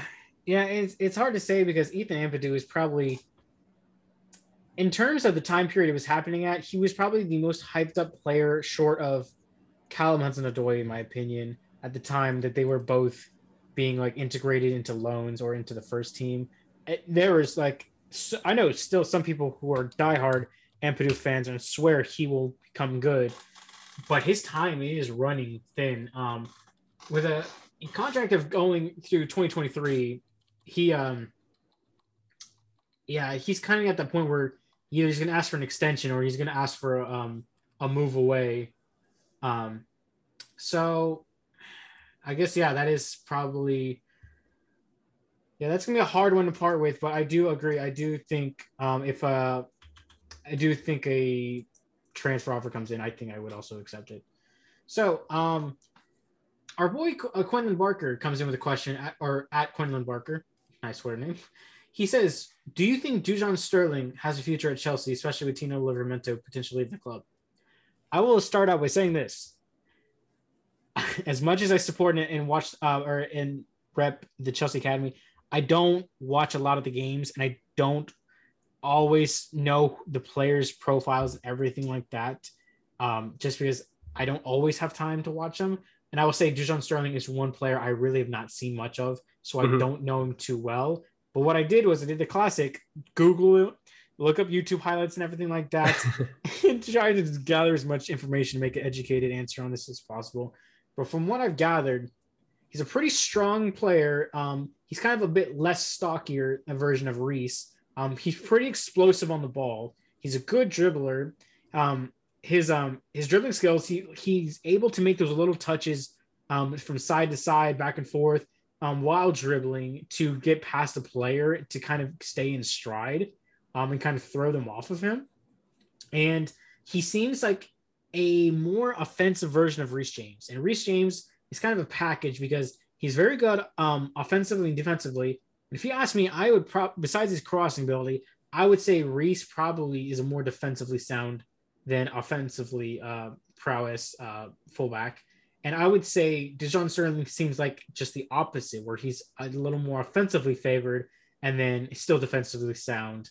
So, and maybe that's a good um, type of player to complement Reece uh, because they both work off each other. They um, they both improve each other's sides of the game like that. But depending on what kind of player you need um, for a game, maybe need more offensive. Uh, you need like a more offensively pressing wing back. Maybe start Dujon Sterling and then you put Reece at right center back to feeding crosses and everything like that. So as far as does he have a future at Chelsea with, especially with Tino Livramento leaving the club, I would say if the club is pretty certain Tino is going to leave, they are going to do everything they can to secure Dujon Sterling because I do not think they would want to let both of them go. And um, I've only seen one loan from him at Wigan. He seems like he did well, but it also seems like he's been struggling with injury. as mm-hmm. of late, but he's also very physically fit and healthy as of late. Do you, have you heard much on Dujon Sterling, or do you know much of him yourself? Um, yeah, so he he's been on the radar a little bit longer um, than someone like Lewis Bate or or Tino Livramento. He had uh, he is a more explosive, speed wise, less stocky version of Reece James to keep it simple. He at one point Reece James was playing in the back three of our academy, and Dujon Sterling was the wing back ahead of him. So he he his loan with Wigan got cut short by injury, and he's been practicing with the first team since I believe March or April. And the reason, the simple reason for me as to why he has a future, regardless of the Livramento decision at the club, is that he is okay with being a part squad member. Like he's not a full time starter, and he's going to be okay with that. And I think the mentality of team first at, at this early stage of his career is what's going to help him prolong his career at the club because um, an academy prospect to make it at the very elite, there's a lot of factors that that come into play. Timing for is the biggest one in my opinion, and he would be coming into a side that only has one player ahead of him, and there are we're going into a season with more competitions than we've had since 2013. And there's gonna be minutes for him because there's gonna be at one point or another where Tuchel is gonna have to rest Reece James and play Dujon Sterling. So for me, for him to make the decision that if I want to have a career at Chelsea, my best bet is to stay here and put in the hard work until I get my time to shine, rather than I need to get first team minute no matter where I go is what is going to allow him to essentially have a career here. And, and it's not because he's the most talented academy player coming out right now. It's just situation. The right wing back position is lacking depth severely. It's if it was a center mid, Lewis Bate, you have my blessing. Leave. Go get your minutes elsewhere because there's zero chance, and I literally mean zero chance he gets an, a second in this Chelsea side. So again, situation plays a big part of it. And him, like basically knowing I'm not better than Reece James today, but I'm okay being his understudy, is a very mature way of securing a place in the squad. Yeah. I think also kind of why I think Tino Livramento should stay is because I think both him and Dujon Sterling have a chance to, I think, I think the pathway that they think is blocked is very misleading because I don't think Reece James is seen as the long term right wing back for this club. I think as far as he's going to be under Tuchel, I think he's right wing back right now because we don't. He's the best right wing back we have. I think though he really is actually wanted at that right center back role, and that as Azpi is eventually phased out, um, Christensen's going to be there. But as if Silva gets hurt, God forbid, knock on wood, Christensen's going to slot over. You would see um, Reece James take that right center back role. If we had someone like Tino Livramento or Dujon Sterling deputizing him, that was doing really well in itself and was making it a hard case for Reece. I think that's what you would see, and then you would see still Azpi back up Reece or something like that, um, in case, and then Reece maybe starts right wing back, and then Azpi starts at right center back as well. But I think that it's like misleading to think that Reece is going to be the long term right wing back because I think he's going to be eventually phased into right center back as long as we're at back three. And I think that that would pave the way for Tino or Dujon to make a case for to being a starting right wing back. I mean, and I don't think it appears that way to them, especially because of how young Reece is right now, especially because it doesn't look like if you were thinking that he's not going to move to right center back, and I don't know how publicly the intentions of Tuchel's plans, the club's plans to put reset right center back, maybe based on what like we saw at the end of last season happen. I don't know how much that's in um Dujon and Tino's head. So like Tino's looking for a move out of the club right now, possibly. It could he could be very convinced I don't have his pathway. Dujon might be thinking differently right now. So I think if if you're saying Tino's leaving, I think Dujon has a, has a future because I think Reece, the right center back, and a, a new right wing back is the future plan. And I would say my best evidence is the Hakimi rumor in the transfer attempt. I think that is a is a proven fact that if you think Reece James was planning to be benched, no, no, that's not logical. Hakimi right. coming in there to be benched, no, that's not logical. Hakimi is a world class transfer coming in. Reece James is, a, is is on the verge of being a world class defender in the world, and you know what? He is not going to be benched. He would have been right center back Reece. It would have been Hakimi right wing back, and then you probably would have had Azpi or Christensen deputizing right center back, and you would probably just move Reece to right wing back if uh if Hakimi needed a rest. That's probably yeah. what was going to happen. And that's why I think the right wing back is much more open of a pathway than people realize. Yeah, I mean, again, the situation plays such a big factor. I know that Tuchel is is formationally flexible, which is why, like, obviously Reece James is going nowhere because the moment you switch to a back four, he's going back to right back. But yeah, dude, you know, when you needed more speed, Azpi was just not going to cut it, and that's why we saw Reece get deployed further back, um, so that Azpi just wouldn't get burned by you know the Vardys of the world, um, or Sterling, etc. Because I feel like the two Leicester matches, the City matches, and then I believe maybe one match against Porto. But yeah, the, the point is, I think Dujon Sterling understands the situation and the fact that we just won the the Champions League in a back three system. We haven't signed the players to naturally transfer over to a back four. This is his best shot. And I think that's why he's just putting his head down and stay, sticking around. Yeah. Well said. So, uh, last question we're going to do uh, for the youth exodus, um, um, and then we're going to transition to transfer limbo just for a little bit before we close out here. Uh, it comes from our boy Dan Hill or at I Dan No 05. So nice blend words there. So he says, Based on the uproar on social media about the departure of a number of young players, what change would you like to see in this regard? And do you think there's anything else Chelsea could have done? So, kind of a two parter question here.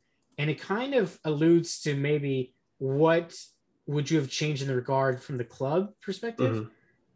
I'm going to kind of go in a different direction. I would like to see the fan base change uh, in terms of everything we're seeing. I'm seeing a lot of negativity towards the players in terms of dubbing weak mentality for not staying through the system, for opting out or taking the easy route, for trying to get out of the traditional loan system into the first team squad and everything like that. I would like the fan base um, attitude. Now, this is not everyone. This is to the people who are saying that these players are mentally weak, that they are taking the easy ride on these players grew up wanting to play for Chelsea and rooting for them and thinking that the, and basically saying this is my life. Chelsea is my life.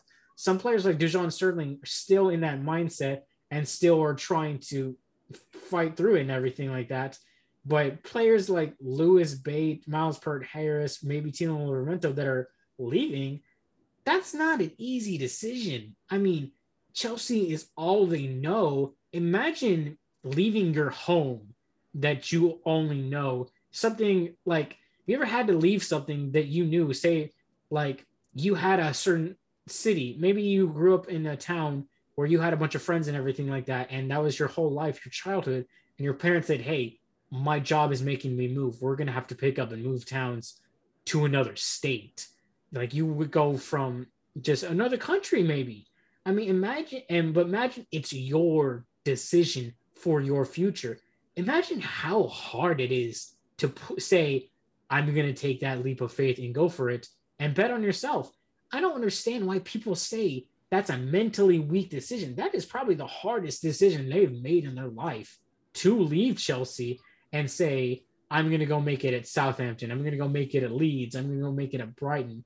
Because if Tino goes to Brighton, he's going against Lamptey, who left Chelsea, who would have also been a great um, job for this position. I mean, yeah. some of these moves don't make sense to us, and maybe it doesn't make sense in general. But these players are saying, "I feel like I can make it in the Premier League right now instead of going to Vitesse, instead of going to Derby, instead of going to Swansea. stuff like that. You know what? Mm-hmm. Credit to them for backing themselves that much to make that leap because it could blow up. It could go wrong and they could get end up getting benched and then going to a championship side club or something like that.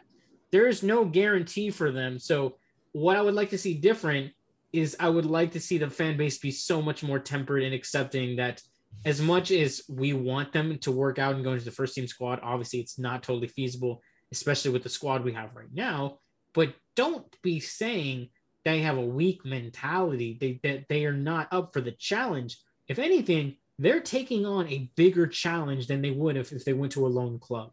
They went to somewhere like Vitesse or the other championship sides, they probably would do better in the first season away from Chelsea than they would at Southampton or Leeds.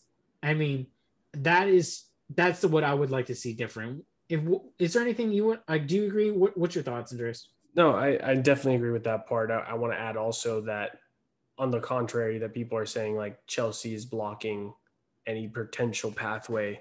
I think that's a very naive take as well because the senior squad has to worry a lot more about the now. And the Chelsea Academy does a fantastic job of producing talent. And that's a machine that's going to keep churning out talent. The way the squad is built right now, unfortunately, does have mistakes from the past that need to be getting rid of.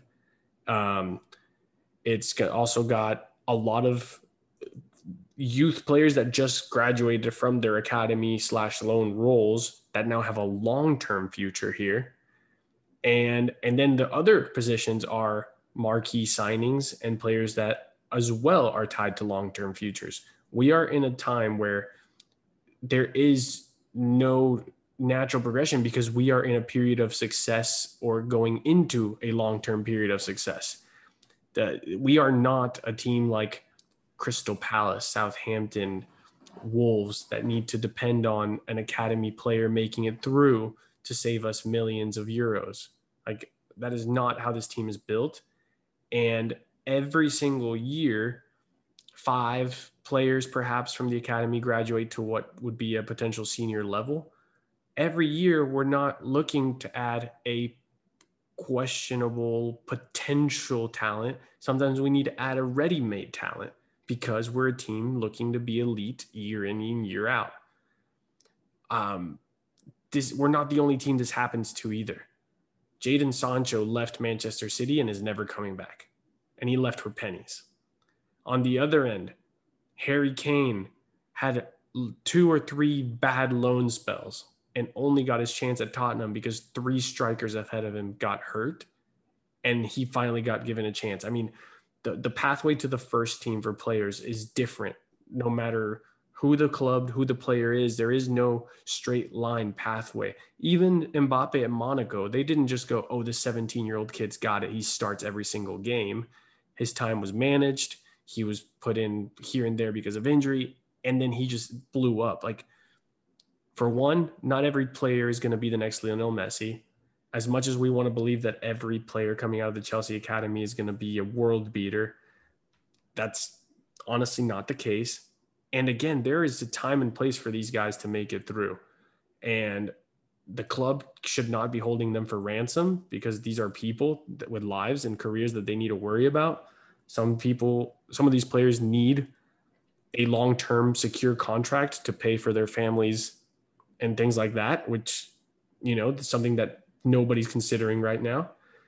And and on the other end, the Chelsea Academy and and Chelsea as a club, they're doing their part. They are making these guys ready at 18 years old to take on potentially the best league in the world. Like I don't see how that's a failure.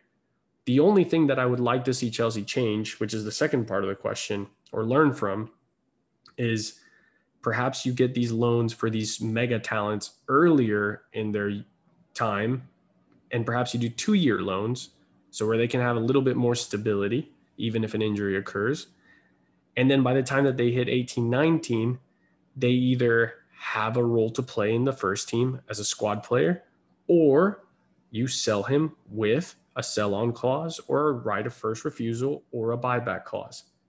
That way you can protect yourself while also giving these kids the chance to do something with their lives without burning any bridges. Like it's a learning situation here. I don't think that moving forward, every single academy player is going to hate Chelsea and and leave immediately. I just think that we went from in the past two seasons from a transfer ban where Lampard said we have to use the academy because we have no other option to Tuchel taking over halfway through the season and winning the Champions League. We cannot think rebuild. We need to think recharge. And that can't be done with 18 year olds. That's a good way to put it. I like, I like that. Not rebuild, recharge. Like, that's a good one. So, yeah, I totally agree. I agree with everything you said. Um, and as far as um, the second part, of Dan Hill's question uh, about do you think there's anything else Chelsea could have done? I don't think so because I think um, it's very circumstantial um, mm-hmm. with the squad and everything. And I don't think this is Chelsea's part. I think Chelsea have done everything they could to convince the other players, but um, I think this is completely a the players are making the personal choice to go out and everything like that. So I think this is the club saying we've done everything we can. We're just going to try and get as much as a fee or um, as much as we can out of this situation without making it a loss. But uh, yeah, I mean, as someone who supports the academy a lot and everything, I hate seeing these players leave, but I'm understanding that not everyone is going to make it. Um, I also just remembered another name. Um, I know I haven't named everybody um, as far as uh, youth prospects, but I want to throw Henry Lawrence in there as well. I totally for, um, had forgot to write down that name um, as far as a player, but I know he's kind of a left wing back uh, type role, I believe. So him and Ian Maatsen are kind of like your two, like your Tino and your uh, Dujon at the left side. And I think uh, Henry Lawrence, Ian's already been on a loan, but um, I think I don't know who's rated higher. I'm not going to go into it. I just wanted to shout out Henry Lawrence because I, I I remember that name in my head for some reason all of a sudden, and I just didn't want to leave him out because I he's still a very good uh, loan prospect that's still in the pot. Um, so let's transition into our last segment as we wrap things up. We got uh, just two questions I want to answer. We won't spend too much time on transfers because I wanted to dedicate more time to the transfer saga and everything like that. But my boy Mike, um, or at ATX CFC, ask, y'all heard about the Lewandowski rumors? What's your thoughts on that? Um, and I'll just go ahead and say, even though Lewandowski is 32 right now, if the if the fee is not outrageous and we need a striker, I would take Lewandowski in for a couple of years to just knock in some goals and everything like that because these probably he's one of the best strikers of all time probably by now. And he's he's a Ballon d'Or can um shafted him. Um he should have won last year. Um he could he had he his name will be up there this year. I don't think he'll win it this year though. But um I if Lewandowski came in for a certain fee maybe 50 mil, I think is the rumored one. I would personally take it if the big three was not an option. Now, if you asked me Danny Ings for 35 to 40 mil or Lewandowski for 50, I'd take Lewandowski every day. I know it's not guaranteed to be perfect, but if you're going to ask me if I want one of the, the debatably the best striker in the world right now for 50 mil, I'd say, yeah, just throw it. We're already throwing money as it is to um, other positions. So why not? Um, what do you think? Would you take him? A hundred percent. Yeah. We we didn't pull the trigger on players like Kun Aguero and, and players like that in the past when the time was right. I mean, he's aging like fine wine. Bring him in. Yeah. He could he could go the Ronaldo route. He could end up going much older, playing as a striker, and still kicking ass. So you know what, Lewandowski, I wanted you years ago. I would still happily take you right now. Great guy. I would totally take him. And we're going to wrap up um, this episode with the last question from our boy Kamal, or at Lump of CSC, as you might know him. If we don't sign a striker, do you trust Kai and Timo to lead a title charge, or are we not ready to compete on that front? Um, Andres, um, that's the last question. I will let you yeah. take this one out. Uh, I don't think you expect a Premier League trophy. I don't. I think that without a elite striker, we are third, worst case fourth in the Premier League. Man City still first. Man United with the proper signings second. A healthy Liverpool probably third, and then us because our issue is finishing. And even though Kai Havertz should be better, a full season of Timo Werner is a wild card right now. There is no. I don't see how the same group of players magically bang 50 more goals in. Um, you know, when Tuchel got here, we were for, like top three in every offensive category except goals, chances created, expected goals, everything. So for me, don't expect the league. You can get a trophy through the FA Cup, the Carabao Cup, the Club World Cup. Those you better believe we bet we will be competing on those because those are you know one-off matches. But for 38 weeks, I don't think we'll be the best team in the Premier League unless we solve our goal scoring issues. Yeah, um, yeah. I guess I really want to say I can believe in them, but I guess it is wishful thinking because when you look at it this past season, we did create loads of chances, and the problem seemed, the problem was finishing, and that Kai Havertz and Timo Werner both have been known to be great finishers and everything when they're at their peak, but it is also not guaranteed to get them back at their peak. And you would hope that uh, off season with Tuchel, um, just more working with him, it could unlock it. But I guess if it didn't unlock before with Tuchel, why would it now? So I would say, no, I guess I would agree. I don't trust them to lead the title charge. Well, here's what I say. If it's just them and then maybe Broja behind, I think we could we could challenge for the title, but we'd probably end up falling short. I would say the best way to ensure a title win is exactly in a world class record. It, and me saying fourth doesn't mean the usual like go to the final week to get fourth place. Like I truly believe this current squad with a preseason under Tuchel should comfortably make top four. I just think that while we can maybe compete on on our best day with these guys, like the struggles against the low block and things like that will still happen because to beat those guys, you need to be able to score with your eyes closed. And sometimes we miss an open net from two yards away. Or even inside the on the line. That happened once. Yeah. Well, let's just hope that something heats up. I know a lot of people are getting really antsy because there's no transfers happening yet, but I mean, when you're probably going to have the marquee transfer of the summer, yeah, I'm saying that over Jadon Sancho it's going to come down to the wire. It's going to. You'll probably have Declan Rice join before you have um, a striker join. But I'm also, um, because I think the club said those two are the top positions. So I wouldn't say you'd only get Declan Rice if you get the striker. Um, but I would say like there, it is a possibility because just because of funds. But I think they're doing everything they can to secure as many funds as possible, just so they can make those two comfortably done.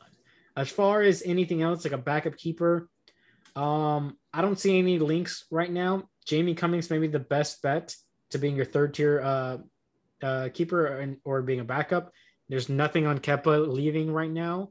Um, everything as far as outgoings, this has been heard, has probably been near done. Honestly, uh, uh, the closest thing is Emerson going to Napoli or something, and that's not even a very secure one. But as far as outgoings, the Tammy Abraham ones are all just kind of are just wash. The um the Ross Barkley to West Ham, probably just rumors. There's nothing concrete right now. So um as far as um signings, I think the club's really only trying to address the striker and the in the holding midfielder. Um I still personally think left back needs to be addressed, but I know that's not going to happen until Emerson and Alonso probably go, which might not happen until next summer, sadly. But any closing thoughts from you, Andres? We still have a bunch of weeks of silly season, so buckle up. Yeah, what what do we have? Six? Five, five or six? Something along those lines, yeah. It's gonna feel a lot longer. I feel a lot longer. well, there's one way to keep your way uh, satisfied, and that is tuning into preseason or it might just torture you more because um, you think everyone's going to do great and Ross Barkley is going to be the next uh, next Lampard for us or something like that, like he does every preseason. And then yeah, all I'm saying is, can everybody else watch Barkley at preseason like all these other clubs and want to sign him? He did good at Villa for a, a few games, and then got injured or fizzled out or something. But yeah, let's just hope preseason gives us some hope, right, guys? So, and remember that you can, uh, I think Bournemouth is going to be the first match that you can stream on the Fifth Stand app. So go to the Fifth Stand app, start watching your games. Um, not sponsored by them, but hey, should be. Yeah, Fifth Stand app, hit me up. I'll take that. I'll take the check. run me my money. And um, yeah, so thanks, guys. I appreciate you tuning in. Andreas, thank you for sticking around with me for so long. Everything. I hope you have you back on. I'm hoping that the next episode is going to be the Defenders Transfer Saga episode, but we'll see about that. So until then, stay tuned for more. And you know what I'm about to say. Stay true and stay blue.